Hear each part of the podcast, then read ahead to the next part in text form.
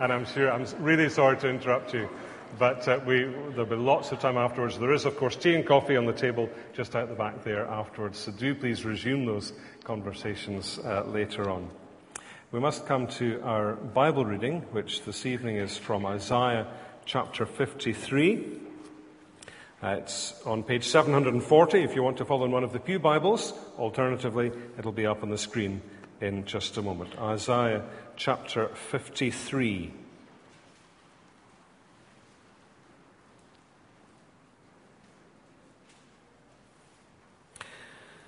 Who has believed our message, and to whom has the arm of the Lord been revealed? He grew up before him like a tender shoot and like a root out of dry ground. He had no beauty or majesty to attract us to him, nothing in his appearance that we should desire him. He was despised and rejected by men, a man of sorrows and familiar with suffering. Like one from whom men hide their faces, he was despised, and we esteemed him not. Surely he took up our infirmities and carried our sorrows, yet we considered him stricken by God, smitten by him, and afflicted. But he was pierced for our transgressions, he was crushed for our iniquities. The punishment that brought us peace was upon him, and by his wounds we are healed.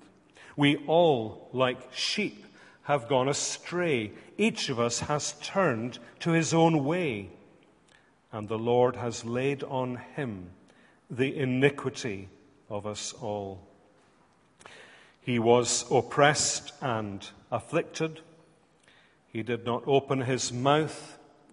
He was led like a lamb to the slaughter, and as a sheep before her shearers is silent, so he did not open his mouth. By oppression and judgment he was taken away. And who can speak of his descendants? For he was cut off from the land of the living. For the transgression of my people he was stricken. He was assigned a grave with the wicked and with the rich in his death, though he had done no violence, nor was any deceit in his mouth. Yet it was the Lord's will to crush him and cause him to suffer. And though the Lord makes his life a guilt offering, he will see his offspring and prolong his days. And the will of the Lord will prosper in his hand. After the suffering of his soul, he will see the light of life and be satisfied. By his knowledge, my righteous servant will justify many, and he will bear their iniquities. Therefore, I will give him a portion among the great, and he will divide the spoils with the strong, because he poured out his life unto death and was numbered with the transgressors. For he bore the sin of many and made intercession for the transgressors. Amen. May God be pleased to bless to us that reading from His Word. Some people in church this evening will have read some of those lines, heard some of those lines, and immediately thought of Handel's Messiah. And if you have never heard the Messiah or you want to hear part of it again this coming Christmas time, it'll be either the last Sunday of November or the first Sunday of December.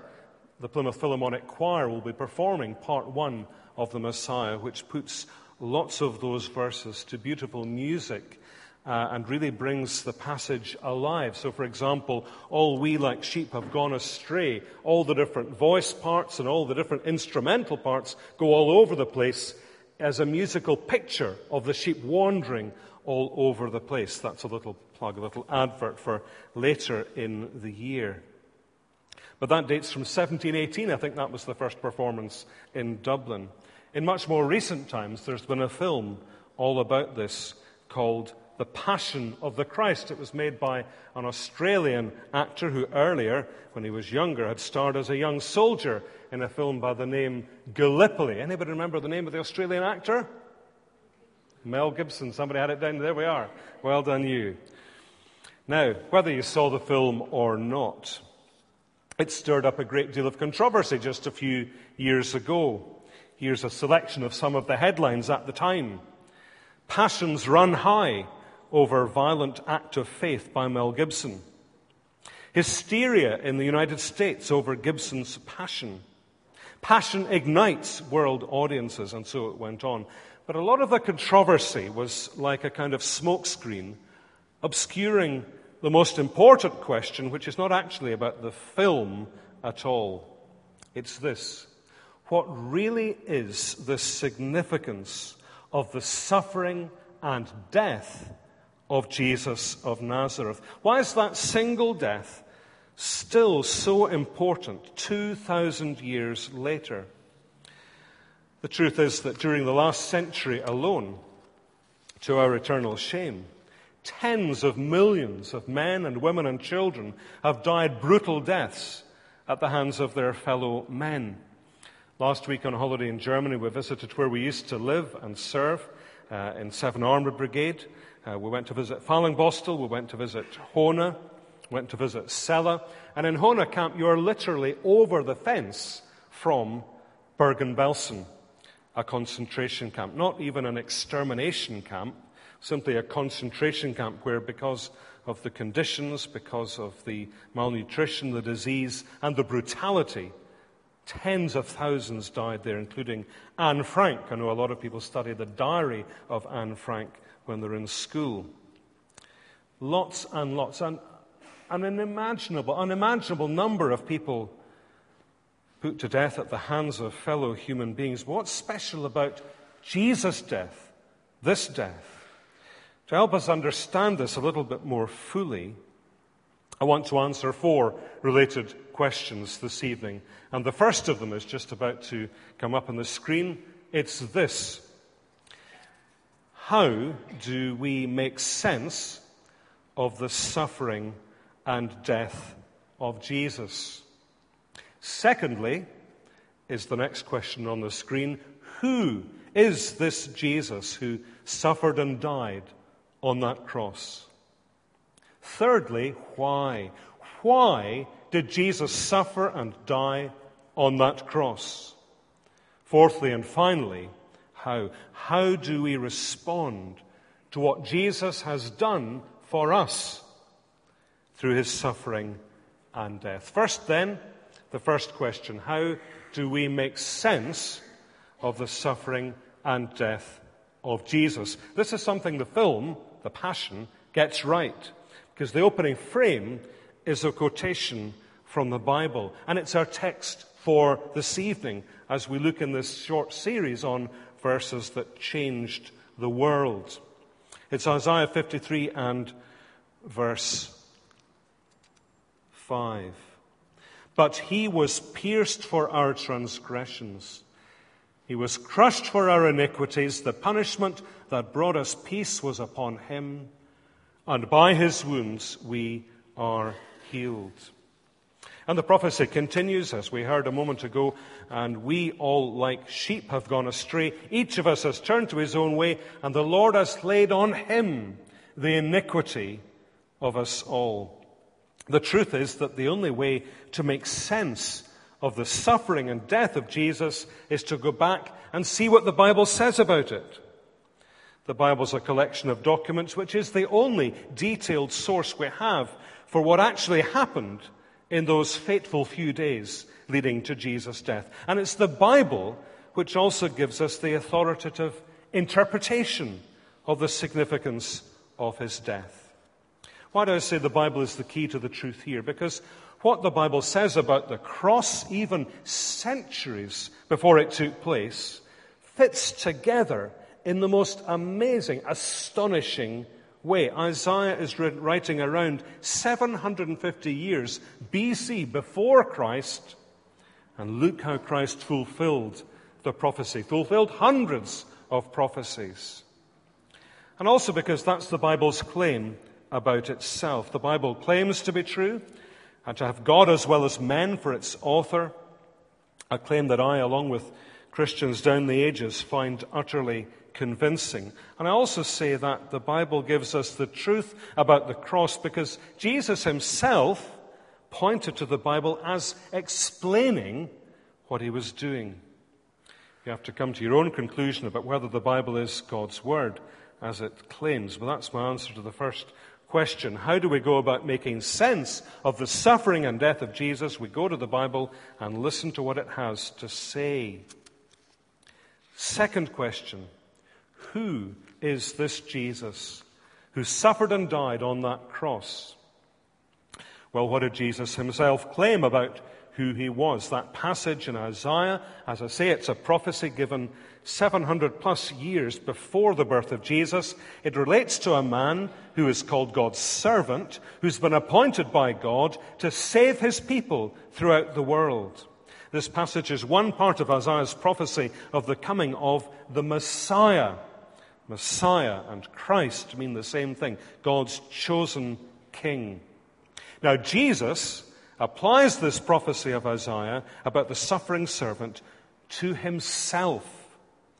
On the night before he died, Jesus said to his disciples, It is written, that is to say, this is in the Bible, and he quotes, and he was numbered with the transgressors. And Jesus went on, I tell you that this must be fulfilled in me. Yes, what is written about me is reaching its fulfillment. That quotation, he was numbered with the transgressors, we read it earlier, comes directly from the suffering servant prophecy in Isaiah 53, verse 12. In other words, Jesus says, directly, even as he is preparing to be put to death, that this prophecy is all about him. He is the suffering servant of God. So, what Isaiah says about the significance of the death of God's servant tells us what is the significance of Jesus' suffering and death. As you know, Jesus also claimed directly to be the Messiah. Just to give one example of many we could choose, when the disciple Peter says that Jesus is the Messiah, Jesus tells him that he's right. And what's more, he says that Peter did not work it out for himself. God has shown him the truth. If you want to follow that up, you can find it in Matthew 16 16. So Jesus agrees that he is the Messiah. And in the same breath, he speaks of God as his own Father. And Jesus then tells his disciples more. Matthew writes, From that time on, Jesus began to explain to his disciples that he must go to Jerusalem and suffer many things at the hands of the elders, the chief priests, and the teachers of the law, and that he must be killed, and on the third day be raised to life. This is not the kind of Messiah that Jesus, for one, was expecting, but Jesus knows exactly what's going to happen to him. How is Jesus, the Messiah, going to bring in his kingdom by dying at the hands of his enemies? Why? We often admire the courage and the sacrifice of people who give their lives attempting to rescue others. Do you remember where you were? Some of you were very young indeed. Maybe one or two not even born. I can't do the arithmetic quickly enough now at my advanced age. Do you remember 9 11? 11th of September 2001. You'll probably remember exactly where you were then. I was in Kosovo serving with British troops there. Came in from visiting troops in one of the uh, other locations back into Waterloo Lines, Podujevo. And here there were some people clustered around a television set, uh, and usually at that time in the late afternoon. And uh, we watched, well, I watched it happen from that point onwards. One of those who escaped from high up in one of the blazing twin towers of the World Trade Center, described how, as he was desperately making his way down floor by floor, firefighters were climbing up the stairs to try and rescue people. He expressed his admiration for them. But many of them died, those firefighters, in that failed attempt to save those trapped at the top. The death of Jesus was not going to be a useless death. Jesus said later that he would die to give his life a ransom for many. That's Mark 10:45. In other words, his death would be the price that had to be paid so that we could escape eternal death and hell and find forgiveness and eternal life. But before he died, Jesus said that he wouldn't stay dead. He would be raised from death to live forever. He would defeat death. And that would be God's proof that Jesus really is the Savior and Lord of the world. That's who Jesus said that he was. The question for each one of us, and indeed every person, is who do I say Jesus is. Who is Jesus? He claimed to be the Son of God and the Savior and Lord of the world. We need to know if that's true. If you're not clear in your own mind who Jesus is, then please investigate further. Don't just leave it. One of the best ways to do that is to get together with a few other people and to look together at the source documents that tell us about him, which are collected here in the Bible. You can do that in different ways. You can do when we run it sometime the Alpha course again. You can do it by doing the Christianity Explored course. It's a really helpful thing to do. C.S. Lewis, very famous professor from Oxbridge in a slightly previous generation now, he sums up the central issue here in a very famous passage about the identity of Jesus. This is what C.S. Lewis wrote. I'm trying here to prevent anyone saying the really foolish thing that people often say about Jesus. I'm ready to accept Jesus as a great moral teacher, but I don't accept his claim to be God. That, Lewis continues, is the one thing we must not say. A man who was merely a man and said the sort of things Jesus said would not be a great moral teacher. He would either be a lunatic on a level with a man who says he is a poached egg, or else he would be the devil of hell. You must make your choice, Lewis continues. Either this man was and is the Son of God, or else a madman or something worse. You can shut him up for a fool, you can spit at him and kill him as a demon, or you can fall at his feet and call him Lord and, and God. It's not enough to see Jesus as just an extraordinary person. Even those who are not Christians can accept him as the example of a flawless life. Mahatma Gandhi once said, the gentle figure of Christ, so patient, so kind, so loving, so full of forgiveness that he taught his followers not to retaliate when abused or struck, but to turn the other cheek. It was a beautiful example, Gandhi says, of the perfect man. But Gandhi refused to accept the uniqueness of Christ. He believed that all religions are equal. But you can't have Christ without Christ's teaching. You can't have his teaching without his claims about himself, which make him equal with God. There can be no half measures when we answer this question that Jesus puts to each one of us Who do you say I am? If we say with Peter, the Christ, the Son of the living God, then we're setting our faces against every other worldview. As one Christian writer puts it, quote, Islam says Jesus was not crucified. We Christians say he was. Only one of us can be right. Judaism says Jesus was not the Messiah. We say he was. Only one of us can be right. Hinduism says that God has often been incarnate. We say only once. We can't both be right. Buddhism says that the world's miseries will end when we do what's right. We say we can't do what's right.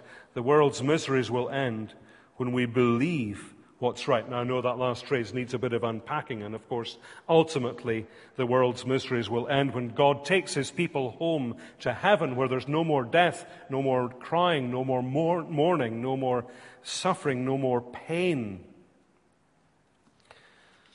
So, what's our answer to the question of who Jesus is? It's the most crucial question we'll ever face, the most crucial question anyone ever faces. What Christians say because the Bible says it, and because Jesus himself said it, is that Jesus is the suffering servant of God. He is the Christ, God's chosen King, and He's the Son of God. Who is this Jesus who suffered and died? That's who He is. Thirdly, why? Why did Jesus suffer and die on that cross? Here are three reasons that come from the Bible and not least from this prophecy of Isaiah. Reason one, we're lost. Uh, reason two, Jesus has compassion on us. Reason three, Jesus acted to rescue us. Look again at Isaiah 53 6. We all, like sheep, have gone astray. Each of us has turned to his own way. We're like lost sheep, and in the end, we only have ourselves to blame. We've said no to God, no to going God's way, no to staying close to God. And if they're not rescued, lost sheep die. When I worked in Catterick and we lived in Catterick Garrison, every Saturday we would take the children and the dog for a walk in a different one of the Yorkshire Dales, if you've ever been up there. It's much friendlier terrain than the rigors of the Middle Eastern deserts. Yet several times we found the rotting carcasses of dead sheep that had strayed away from the safety of the flock and the farmer. To willfully stray away from God is to rebel against Him. And God cannot tolerate rebellion. What we deserve is an eternity suffering the consequences of our choice to cut ourselves off from God. That's what hell is. That's what we deserve. We are lost. There's a phrase that's almost entered our vocabulary thanks to one of my two favorite comedies. Favorite comedy number one is Yes Minister, followed, of course, by the sequel Yes Prime Minister, and the other one is Dad's Army. Do you remember the elderly gentleman of the Walmington on Sea platoon. Well, apart from Walker, who's uh, maybe middle aged or younger than that, and Pike, of course, is quite young. And they get up to all kinds of antics, and Private Frazer, who's the Scot, he's the man who, in a very early episode, is asked by Mainwaring if he has any previous military service, and Frazer draws himself up and says, I, Captain Mainwaring, Chief Petty Officer, Royal Navy. But what is, what's he best known for? Frazer, of course, that phrase, I kept Mainwaring, we're doomed, doomed. And we laugh about that, and it is funny, it's a very funny comedy. But this is deadly serious. We are doomed unless we are rescued. Thank God, He doesn't want us who are like lost sheep to be lost for all eternity. Why? Because He has compassion on us. That is not what we deserve. But God sent his Son on a rescue mission. And the Son shares the compassion of the Father. The Bible says, when he saw the crowds, Jesus had compassion on them because they were harassed and helpless like sheep without a shepherd. That's Matthew 9:36. It's a powerful, gut wrenching compassion that's being described. Jesus could have been aloof and indifferent. He was not. He could, with justice, have been condemnatory and dim- dismissive. He was not. He could have made excuses for people and downplayed their sin, saying, oh, it doesn't matter really. Someone's lived, well, people are saying it's a sinful life. No, they're just a colorful character. But he doesn't do that either. In Matthew 7:11, his one-word description of the state of heart of the crowd is evil. He could have despised the crowd. He could have hated the crowd, which would soon turn on him and tear him down. But instead, his heart went out to them. Now, here's a little illustration I've never used before, apart from this morning in a different church. Only came to me last week on holiday in Germany. We were visiting one of the places we used to live and remembering my uh, time, our time with a particular Scottish battalion. And it suddenly occurred to me here's an illustration for Sunday. When I arrived there, I met the quartermaster, the oldest member of the officers' mess. Uh, I asked him when he joined the battalion. He said 1963. I said, Harry, that's the year I was born. Uh, he said, Yes, uh, when I joined the battalion, you didn't get a sleeping bag and a survival bag and what we have nowadays. Your sleeping system was two US blankets on your back, and that was it for your sleeping system. Harry was a great guy, real character. Uh, one other officer once described him as having hair that was uh, grey, tinged with a hint of tobacco. And um, he was quite mellow because he'd made quartermaster, he'd made major. He had joined as a private soldier back in 63, made his way right up to become regimental sergeant major of the 1st Battalion. And although he'd mellowed when we knew him, he'd been quite fierce as the RSM back in Berlin when the battalion was in Berlin some years previously. Now, another, he was a good friend, another friend of mine worked in the MT platoon, the motor transport platoon. He was a corporal. But back in Berlin, he was a brand new young soldier, just married with a young child. It so happened that this soldier's quarter in Berlin was very close to the RSM's quarter. And this particular RSM, Harry, wherever the battalion went, he had the prize garden. He put a lot of time and effort into that garden, and the, the garden along the road from us, when we lived in Fallingbostel there, it was the garden in the whole street, Queen's Avenue. Back to Berlin. Here's this young jock, this young soldier. He knows the RSM's quarters, they're quite close to his. And he knows the RSM has this fantastic prize winning garden. Can you imagine what went through that soldier's mind as he came home from work one day, turned the corner, there's the RSM's quarter, and the soldier's young child is in the garden. And the child is tearing up the flowers from the garden. The soldier thought, I'd better do a runner now. well, life will not be worth living if the RSM appear. And then it got even worse. He'd almost had a heart attack, the poor young soldier at this stage. And then the RSM comes round the corner, sees the child pulling up his prize, flowers. And the soldier thought, my life is about to end. I mean, what's going to happen? Will the child get a clip around the ear? Will I be jailed? Because in those days, RSM could jail. Off to the jail. And off he'd be marched to the jail. Um, hopefully not to be forgotten about there.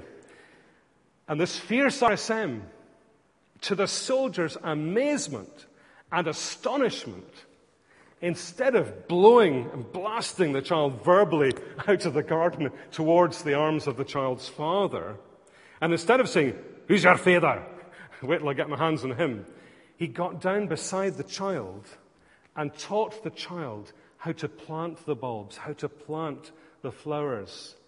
He had every right to be pretty angry at his prize garden being destroyed by a toddler but that was what he did. He got down beside the child, showed the child what to do. Isn't that a little picture of God? Instead of consigning us to outer darkness, which is what we would deserve, getting down beside us, condescending in the incarnation to come down to be one of us and showing us how to live. He sees that we wander around like stupid, lost sheep. We follow whoever happens to be in front, even though they have no idea where they're going. We sometimes get ourselves into deeper and deeper trouble with not the slightest hope of ever extricating ourselves from the valley of death into which we've got ourselves trapped. We're harassed, helpless, like sheep without a shepherd. It's a very graphic metaphor. It's a description of us, of all humanity. And Christ looks at us and has compassion. God's compassion. Because that's who he is. And his compassion of course, led him to the cross because that's what it took to rescue us. We see crosses all over the place. We see there's a cross, of course, behind that screen. You see it at the nine o'clock service every Sunday morning if you're here. We see crosses all over the place in the forces.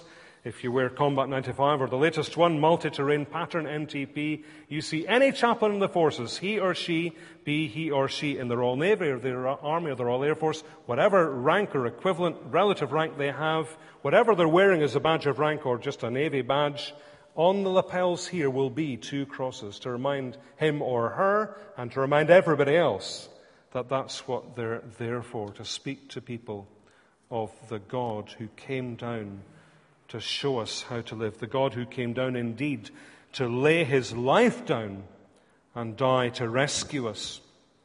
One of the closest friends of Jesus during his earthly life, the Apostle John, who was there at the cross watching Jesus die, he says this in 1 John 3, and this is so important because we can get very used to seeing crosses all over the place and very familiar with that image.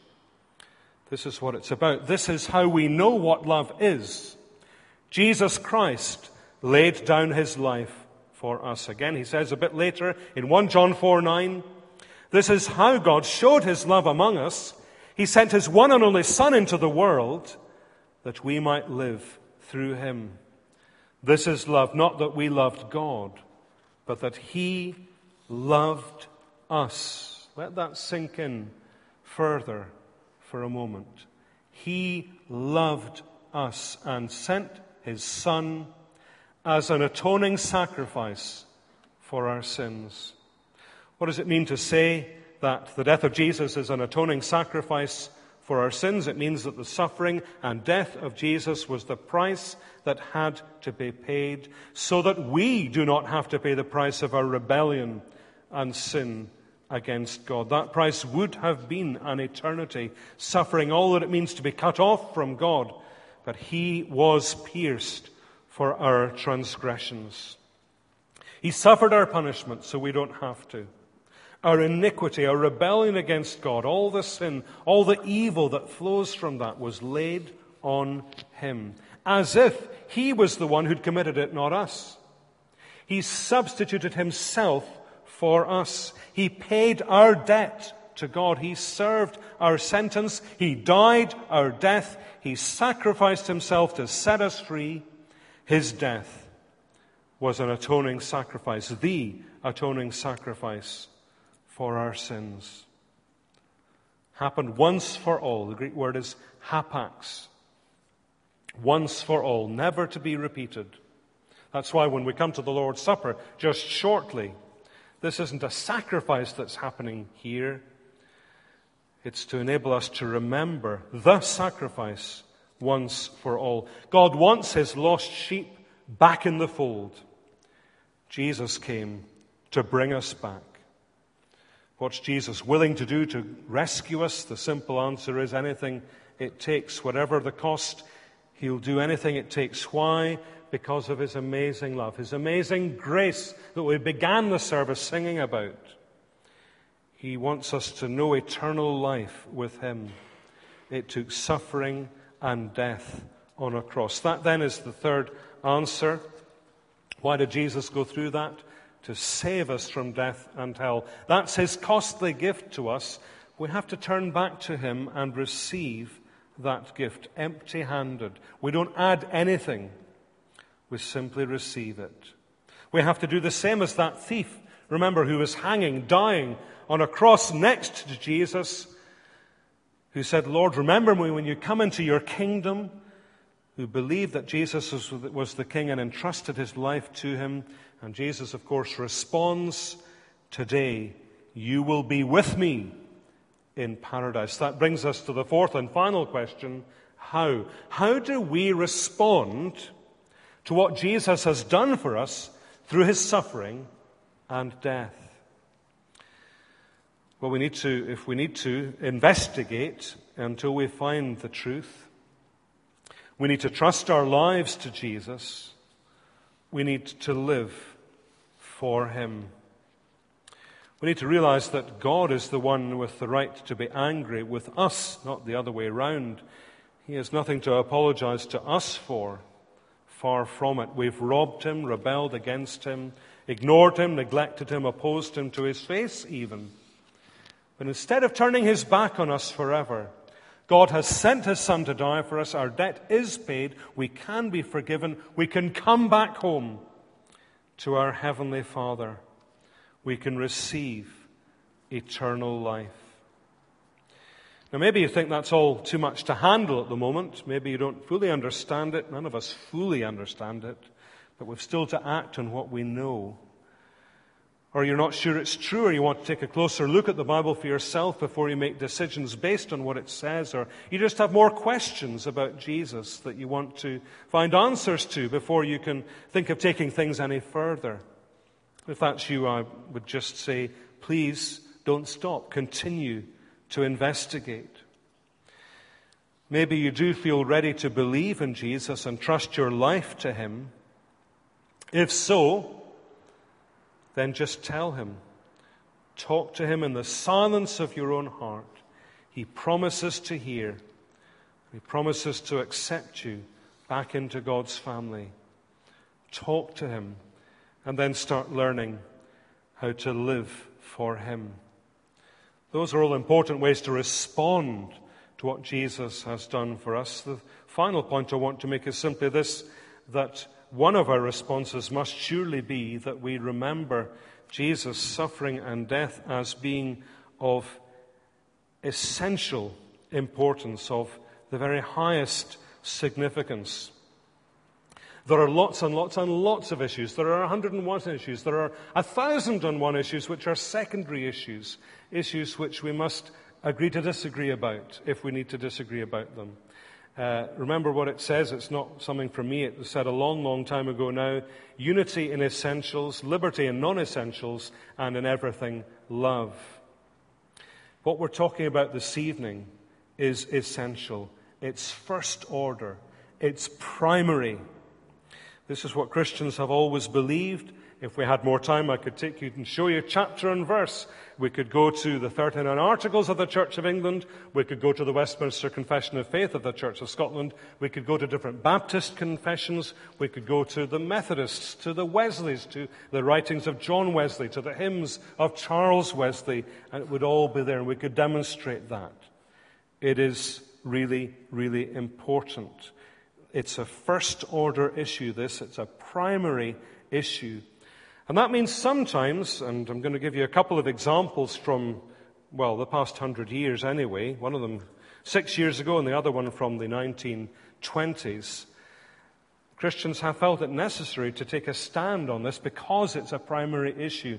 The death of Jesus in our room and stead, the death of Jesus in our place, the substitutionary atonement of Jesus. As Andy was saying this morning at the nine o'clock service that I was at, and I'm sure he said the same at the 10.30 that I was obviously elsewhere for. It is just so important. A couple of examples of that. One comes from the life of John Stott, one of the most significant Christian leaders God raised up in the last hundred years. John Stott went to university at Cambridge, and in this biography of Dr. Stott, we read as follows. Uh, and in, fact, at this point, uh, the writer is simply quoting what John Stott says in The Cross of Christ. He's talking about the Cambridge Intercollegiate Christian Union, always known by its initials and pronounced CICU. CICU members were conscious of standing in the tradition of Tyndale, Latimer, Ridley, and Cranmer, the great names of the Cambridge Reformation. They also looked back with pride and affection to Charles Simeon, who for 54 years, until 1836, as vicar of Holy Trinity Church, had faithfully expounded the Scriptures, and as his, his memorial plaque testifies, whether as the ground of his own hopes or as the subject of all his ministrations, determined to know nothing but Jesus Christ and Him crucified. It's not surprising, therefore, that they were becoming increasingly disenchanted with the liberal tendencies of the student Christian movement, and especially with its weak doctrines of the Bible, the cross, and even the deity of Jesus. So when the General Secretary of the SCM met CICU members in, wasn't the 1920s, sorry, it was March 1910, the vote to disaffiliate the union was taken. After the First World War ended in 1918, many ex servicemen went up to Cambridge as students. CICU was by now much smaller than the SCM, yet the SCM leaders made overtures to the CICU, hoping that they would rejoin and supply the missing devotional warmth and evangelistic thrust to resolve the issue. A Mr. Dick and a Mr. Grubb, the president and secretary of CICU, met the SCM committee in the rooms in Trinity Great Court of their secretary, Mr. Pelly. Here is Norman Grubb's own account of the crucial issue. After an hour's talk, I asked Rollo point blank Does the SCM put the atoning blood of Jesus Christ central? He hesitated and then said, Well, we acknowledge it, but not necessarily central. Dan and I then said that this settled the matter for us in the Cambridge Intercollegiate Christian Union. We could never join something that did not maintain the atoning blood of Jesus Christ as its center. And we parted company, no doubt with, with great pain and with great sorrow, but they felt they had to take that stand because this is a primary first order issue. The other illustration from just six years ago, Andy mentioned it this morning, I know, uh, was, was this. Um, this is one of the, one of the ramifications anyway. Uh, for 14 years until 2007, Spring Harvest and Keswick Ministries and the Universities and Colleges Christian Fellowship, UCCF, combined to run a very successful week every Easter as part of the Spring Harvest program called Word Alive. I'm not going to go into that uh, issue further. If you want to look it up, just Google Richard Cunningham, who's still the director of UCCF, and look at some of the coverage at the time, just six years ago. It's not my place to say what we necessarily should think and believe about how exactly to act when there's, there's this kind of tension, this kind of disagreement about a first order issue. Uh, but it is a first order issue, it is primary. It is so very, very important how we respond to what Jesus has done for us through his suffering and his death because of a, a particular uh, minister and uh, his relationship with Spring Harvest, uh, Keswick and UCCF had to pull out, they felt they had to pull out from that and Word Alive became New Word Alive. I think it's back to being called Word Alive, and it's every Easter time up at Prestatyn in North Wales.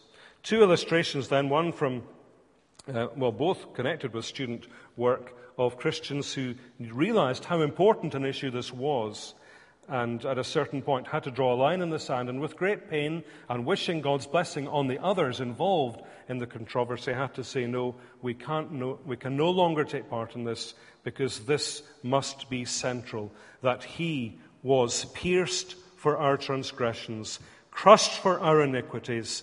The punishment that brought us peace was upon Him, and by His wounds we are healed. The Lord laid on Him the iniquity of us all.